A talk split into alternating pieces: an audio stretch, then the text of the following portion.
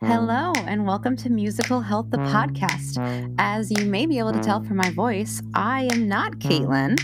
Um, my name is Stephanie Epstein. I am a pediatric music therapist at Holtz Children's Hospital at Jackson Memorial in Miami, Florida. I am the president of the Ukulele Kids Club, which is a nonprofit that donates ukuleles to pediatric music therapy programs across the country, uh, as well as supports the field of music therapy. And I am a fellow delegate with Caitlin on the AMTA Pediatric Work Group, which is how I know her. So she is off uh, enjoying her wedding and honeymoon and doing all of the amazing things. So she asked me to step in and guest host the podcasts for this month. So I am really, really excited. Today, we are going to talk about the S word. Uh, probably not the one you're thinking of, but in a lot of cases, it is equally as offensive to many. And that S word is salary. For whatever reason, we are afraid to talk about money and pay rates and hourly rates and salary. I don't know if it's just a music therapist thing. I think just in general, people are really uncomfortable talking about money. And this is really a detriment to us because we're not talking about it. We don't know what we should be getting paid, and therefore we're not fighting for what we should be getting paid and we're getting severely underpaid. I know so many music therapists who have to have secondary and third jobs just to make ends meet, um, which is absolutely ridiculous. There is absolutely no reason why we should not be getting paid a, a fair salary. Um, for the work that we do, not only are we changing lives, but in so many cases, our work that we do is so mentally taxing, and we are really giving so much of ourselves and to not be compensated fairly um, is really unfair. We, uh, you know, I, I, I know that I myself sometimes feel bad asking for more um, because, you know, we as a, as a profession are so empathetic and we are so giving and we give so much of ourselves that just um you know, just asking for more. We feel selfish and and uh, like we're being greedy and oh we should we we love what we do so we should just be happy to do it and yes that's true we do love what we do but that doesn't mean we should do it for free or we should do it for less than what we deserve and i think we really as a profession we need to get out of that mindset that because we are lucky that we love what we do and we do have what I think are the best jobs, especially in the hospital. That doesn't mean that we do it for free or we do it for less than we deserve. And we need to get out of that mindset as a profession um, and not feel guilty, not feel greedy, and um, and own it. We need to own what we are worth. So that's what today's going to be talking about. Um, I've been lucky enough to be at my position for the last almost seven years. Um, I actually started the program here, and the job code was created when I was doing my graduate clinical rotation here at Holtz when I was finishing my master's degree at the University of Miami. So they had never had a, a pediatric music therapy program here before. They had had some grad students in the past um, and some clinical and practicum students, but never an established program. Um, they actually didn't even have a job code for music therapists. There had been some music therapists in the past elsewhere in the health system, um, but I believe that they were hired under the rec therapist job code. So when the music therapist job code was created here, I they say they did quote unquote market analysis, but I don't know what kind of market they were looking at because the job code was the pay scale was uh, offensively low.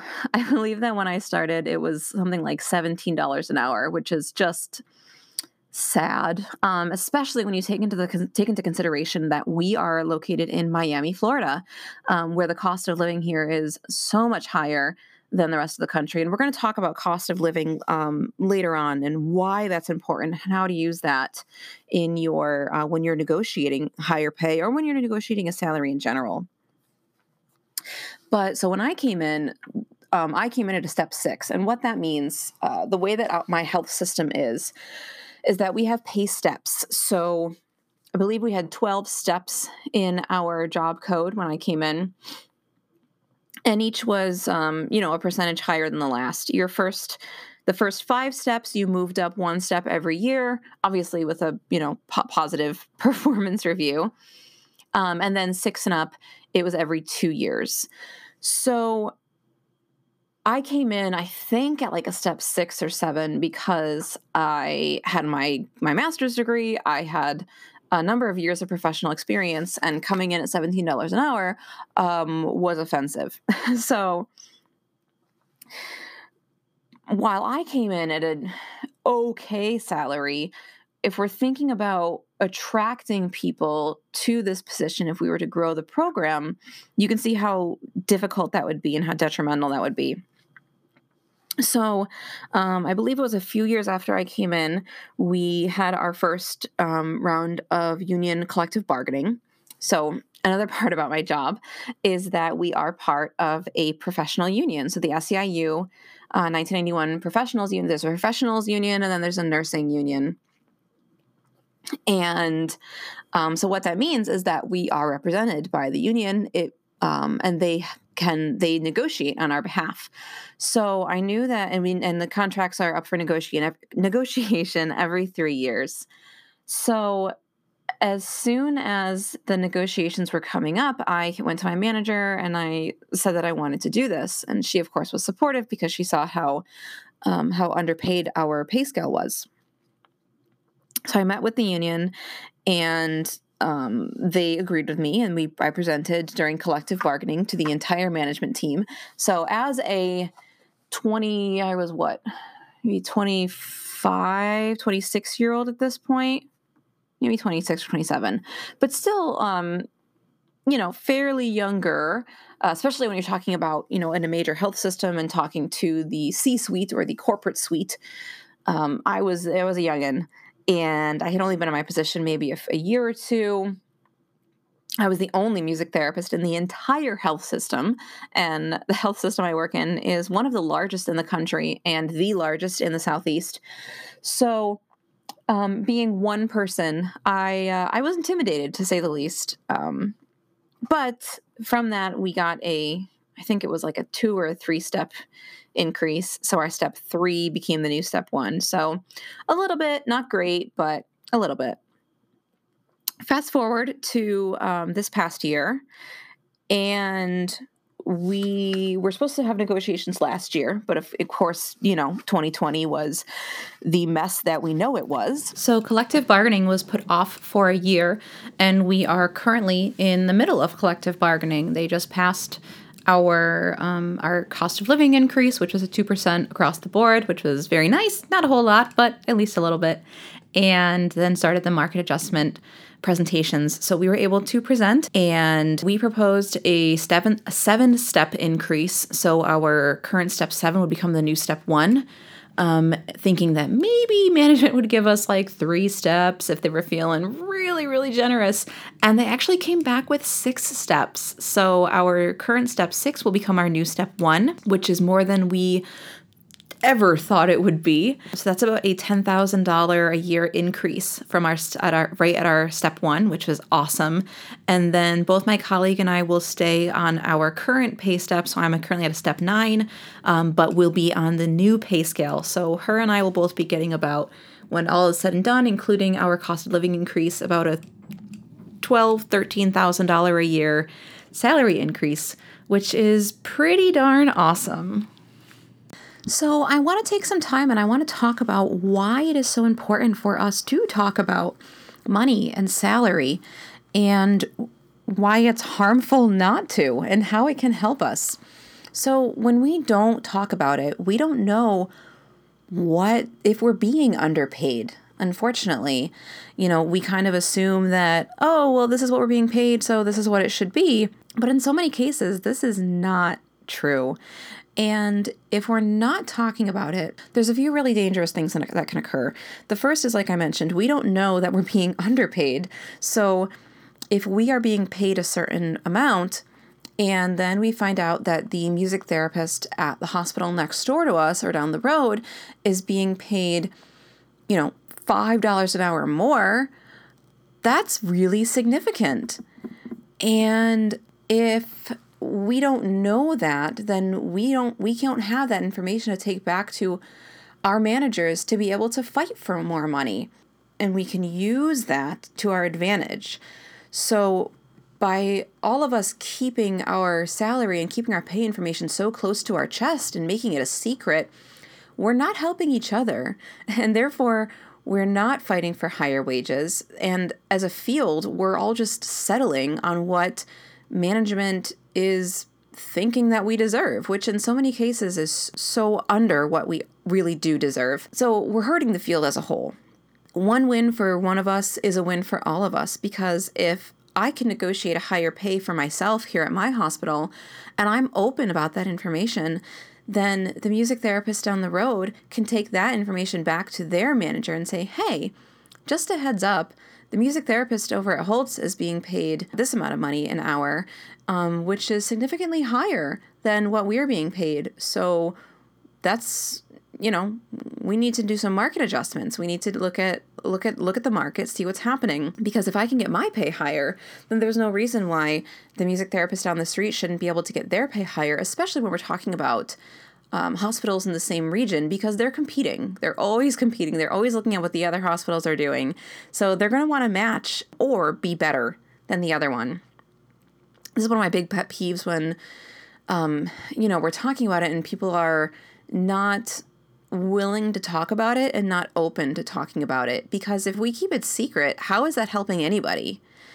It's just continuing the cycle of us all being underpaid and it's hurting us not only as clinicians, as people, but it's hurting the field as a whole. And we can raise the entire field up little by little.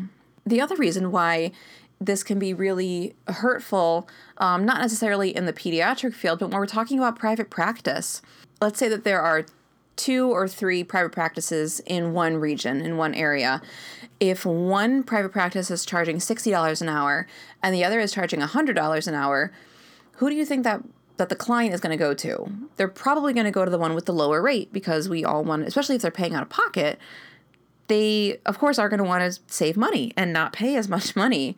So, music therapy private practices can be undercutting each other and not even knowing it. Now, hopefully, they're not doing this purposefully to steal clientele and to try to eat up the market share.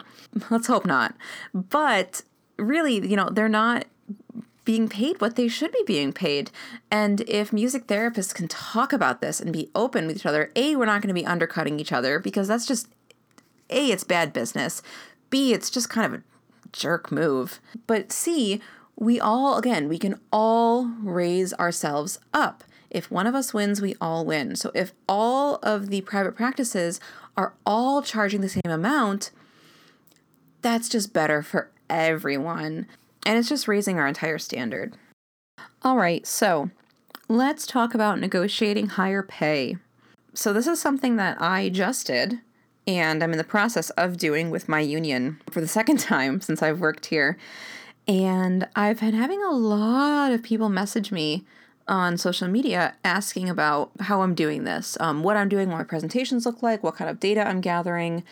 Um, so that's why I really wanted to do this podcast, this episode, because I've had a lot of people asking me, and I, you know, I talk a lot about being open and honest with uh, with the S word, salary. So I got to put my money where my mouth is, and then we're going to talk about it. When it comes to negotiating a higher pay, there's a number of things that you, we need to look at. First and foremost, um, I started up with the AMTA Workforce Survey. So this comes out every year, and this is a survey uh, for across the country that looks at our pay rate, our job gain, our job loss our titles, what type of population we work with, um, who we answer to, and just um, really a good general overview of the music therapy profession as a whole. So from here we can break it you can break it down and look at region, at state, at population, at setting, at education. So this is a good place to start to see where your pay falls within this. That's a good starting area.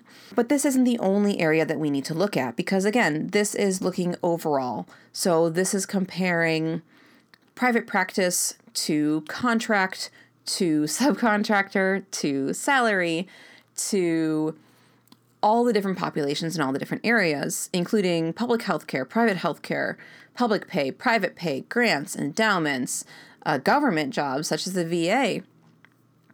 So there's a lot of a lot of, a lot of room for for movement within there.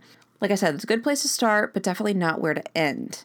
Um, so the other thing that I did was I reached out to other music therapists in my area, especially we're talking about the cost of living, which we'll get to in a second. So within your county, within your region, and finding out what they're getting paid. Um, even if it's not specifically what they themselves are getting paid, see if you can get at least a starting range for them, like a starting salary or a starting range. I did this specifically in pediatrics, so talking to other pediatric music therapists at pediatric hospitals around my area, but also even up into the Orlando area and even North Florida. Um, but then even expanding it further, so looking at related areas. So looking at music therapists in hospice, because that's part of the medical field, music therapists in the general medical field, music therapists in the VA, whether it's adults or pediatrics, it's still within the medical field. So this is all relevant information that's really important. So once you've kind of exhausted the music therapists in your area right around you, um, look at music therapists within the population. So I reached out to pediatric music therapists from across the country. Um, so if I reached out to you and you sent me information or you engaged in a discussion with me, thank you because that's that's just going to be a huge help for all of us. So talk to the pediatric music therapists around the country in different areas. Find out if they have pay steps, what their raise structure looks like. Is it a yearly thing? Is it based on um, their annual review? Is it a percentage? Is it a flat rate? Find out those things if you can.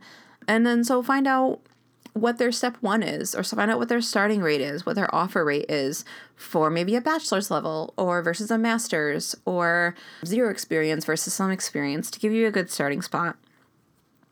And in different types of hospitals too. So, maybe in a freestanding pediatric hospital or in a pediatric hospital within an adult hospital or public versus private. You know, keep note of all those things because that's really important and compile that information. I have spreadsheets upon spreadsheets and tables and graphs with all of this information that I was able to bring to to the to the, our union negotiations. And getting hard data. So that was one of the things that when I was working with our our union reps, they told me to do because you can say all of this information, but you know, unfortunately when it comes to the people who pay us, really they care most about the bottom line. So they're going to try to poke holes in your story. And so I can come and say, look, this hospital down the road is starting their music therapist at 25 an hour. And they can say well where's the proof of that? Because that's not the our quote unquote market analysis that we have whether they've done it or not. Asking the music therapist for their pay i mean it sounds eh, people and some people were cool with this and some people were not um, which is totally fine um, but asking for pay stubs, obviously blacking out any identifying information. But this was huge when it came to arguing my case. Asking for offer letters, recent offer letters that will include their rate of pay. Because you can say, look, this is what people are offering right now for a music therapist that has this type of degree and this many years of experience to show how much you are being underpaid. Now, again, some people are not going to be comfortable with this, and and I understand, and that's totally fine. But it was huge to be able to show those pay stubs and those offer letters. There were some there were some jaws that dropped in my when in my presentation when I was talking um, during bargaining from the management team because they could not believe how much our pay scale was was really off. So, being able to have as much cold, hard data as you can. So, another important thing to consider is the cost of living for your area. And this was really important, especially for me. I'm working in Miami, Florida, which has um, ex- a much higher cost of living than the, the national average. I believe our overall cost of living is 14% higher than the national average, and our cost of living is almost 44% higher than the national average. So, this became really important when I was comparing our pay scale to other music therapists and other pay stubs that I had received when, because if you look at the two amounts, you could say, oh, well, both of these music therapists are getting paid the same amount. They've been in the field approximately the same amount of time. They have approximately the same level of education and training. However, when I then pointed out, well, yes, that may be true. However, this music therapist is living in this city where the cost of living is 2% lower than the national average, and their cost of living is 5% lower than the national average that shows a huge discrepancy because our cost of living, our cost of housing, our just our general overall cost is so much higher and yet we're being paid the same. So our salaries really aren't equal at all. Their ours is actually quite lower. So being able to point that out was was really important. And all of the cost of living information and housing costs can all be found online. I use NerdWallet. Um, I just basically Googled Miami, Florida cost of living, and then uh, Googled other cities cost of living and housing costs of different salaries that I had gotten from other music therapists. Another thing to really think about when you're negotiating salary and negotiating pay is aim high. Nine times out of 10, we're not being paid what we deserve.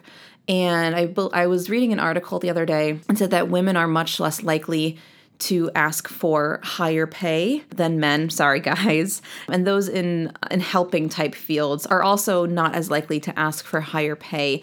You know we're helpers in nature. We're empathetic. We want to help others. And we have this this guilt i think I t- said earlier that you know we're doing what we love so you know the pay shouldn't quote unquote shouldn't be as important but you know we still have to survive too. For female music therapists this of course is a double whammy because we really don't feel as comfortable asking for more pay. So aim high because you know realistically you're probably not going to get it. But more often than not, you will get more than you were initially thinking of asking about. The worst, I always say, the worst they can say is no. And they come back with a counter. And usually that counter is going to be higher than what you were aiming for. So if you're thinking about asking, we'll just use some round numbers here. If you're thinking about asking for five, ask for 10 because realistically they may come back with seven or seven and a half. And that's higher than five. So what have you got to lose? Now, while you're aiming high, you do have to be realistic. And this comes down to, again, what we talked about the type of setting you're in and the city that you're in. If you're in a larger city, again, that cost of living is higher. You need to know that because then you can ask for more money. If you're working in more of a suburban setting, um, a more rural setting, and the cost of living is much, much lower than the national average, then you may not have as much of an argument to ask for um, you know, what music therapists are being paid in a large city a few hours away from you. So you do have to be realistic when it comes to that. One of the last things I want to talk about is considering the other benefits that come with the work environment and the work environment as well. Obviously, thinking about benefits is really important. And when I say benefits, I don't just mean medical benefits, although that is a big part of it. So, is this company offering medical, dental, vision, uh, vision benefits, um, mental health benefits? Are they offering a stipend for these budget for these benefits if they're not offering them? So those are all things to think about, um, especially if you are, you know, not uh, married, so you're not on someone else's benefits. If you are um, older than the age of 26, so you're not going to be on your parents' benefits anymore. Obviously, that's really important because paying benefits out of pocket in our country, unfortunately, gets really expensive if you are paying out of pocket in the marketplace. Um, and also thinking about other benefits such as paid time off, vacation time, sick time, family leave all of those things are really important too because if you uh, do not have any benefits if you are out sick you're not getting paid. You don't have that paid time that sick time. If you want to take a vacation you're not getting paid. So those are all things to think about that are important. When you're looking at salary and you're looking at the rates um, usually a, a, position that has benefits will have a lower hourly rate than those positions that do not. And that's because that company is factoring in the benefits package. And now, benefits packages can range anywhere from about 25 to 30% um, of more over the salary. So if you're talking about a $50,000 a year job, you need to factor in about, you know, 10, 15 $15,000 in benefits. So if you're looking at two positions and one is benefited at 50,000 and one is non-benefited at, you know, 62, 65,000 dollars a year, when you factor in that benefits cost, they're actually pretty equal pay when you when you think about it. You also need to factor in that if you're looking at um, you know positions that are contracted or you are an or and you're an, or and or you're an independent contractor, most likely that rate of pay um, you're being paid that up front. So you need to also factor in tax season so that you don't get hit with a huge tax bill when it comes to filing your taxes. So, you know, there's pros and cons to both, obviously. Also thinking about the work environment. So that's something that I've always said about, you know, here where I work that, you know, in the past the pay has not been great. However, the environment that I work in is just unparalleled. The team that I work with is insanely supportive. My colleagues are incredible. The the medical staff and the nursing staff are amazing. The other therapies that I work with are incredible and everyone in our administration is really really supportive of music therapy. So we are utilized um, in a very appropriate way here in the hospital. We're constantly getting referrals and orders. We co treat all the time. We're utilized in procedural support. We're part of the interdisciplinary burn team, as well as a pediatric palliative care team and neonatal palliative care team. So the work environment is, is really, really, really supportive. So that definitely does help a lot. Obviously not exact not doesn't exactly help in my wallet or in my bank account, but it helps in a lot of other ways. Also thinking about opportunities for advancement. Are there opportunities for you to move ahead? Is there a clinical ladder? Is there, are there lead designations? Are you able to potentially be a practicum or internship supervisor if that's something that you're in that you're interested in? What are the different opportunities? Are is there are there opportunities for leadership to present at conferences and or during interdisciplinary rounds?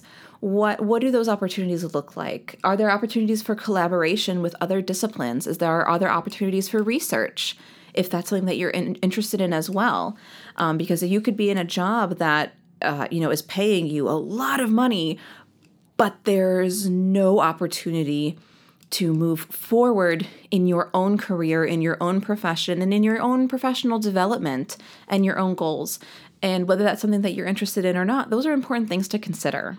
Uh, another thing to think about is the our types of reimbursement. So, are is the company willing to pay for continuing education? Is there tuition reimbursement for graduate level courses and or continuing education courses? So because you know those CMTEs will add up. Or if you want to do advanced trainings like NMT or NICU MT, GIM, sound birth, any of those things, will the company pay for it? Because that's a big thing to consider, as well as other reimbursements such as your CBMT dues, your AMTA dues, any of those types of conferences that you want to go to. Are they paying for registration or travel? Do they support you going to conferences? Do they support you presenting at, com- at conferences? Um, I'm really lucky that our burn team is very supportive of us submitting for burn conferences. And if we get accepted, they will pay for us to go completely. So they'll pay the registration, they'll pay travel, airfare, hotel, food, everything because they want us there. So these are all other things to think about um, when you're looking at job options. So, I hope that some of this information has been helpful for you guys. To kind of wrap it up, you know, just thinking about the importance of talking about it. And if you're not comfortable talking about it, maybe do some self reflection and see why. Why are you not comfortable sharing this information with your peers? Is it um, is it a bureaucratic thing? Is your supervisor or your company not willing to do this? Um, or is it more of a personal thing? So thinking about that when it comes to negotiating higher pay, making sure that you're looking at the AMTA workforce, you're talking to other music therapists in your area, but also other music therapists around the country um, in the population that you work with and or in related areas talking about the cost of living. So making sure that you have that information on hand, getting as much um, hard, call it hard evidence as as possible. So this could be uh, recent pay stubs from other music therapists. It could be offer letters. So any of that hard evidence that your administration can't uh, can't argue with Um, making sure that you're aiming high, but also being realistic, thinking about the benefits, the other benefits that come with jobs. So, health insurance, dental insurance, vision insurance, look, talking about opportunities for advancement, collaboration, research, types of reimbursement for your continuing education, for conferences, for your AMTA, CBMT dues, all of these things go into thinking about if you're getting a job if you're getting a job offer, things you want to look at to compare, or if you're trying to negotiate a higher salary or trying trying to negotiate for better benefits. Um, all of these things are, are really important to think about and, and look at. So, with that, I will leave you. I hope you enjoyed today's podcast and today's episode. If you have any questions, you can email me at any time. My email address will be dropped in the notes. Um, you can also follow me on Instagram at Steph underscore Epstein, S T E P H underscore E P S T E I N. Have a wonderful day.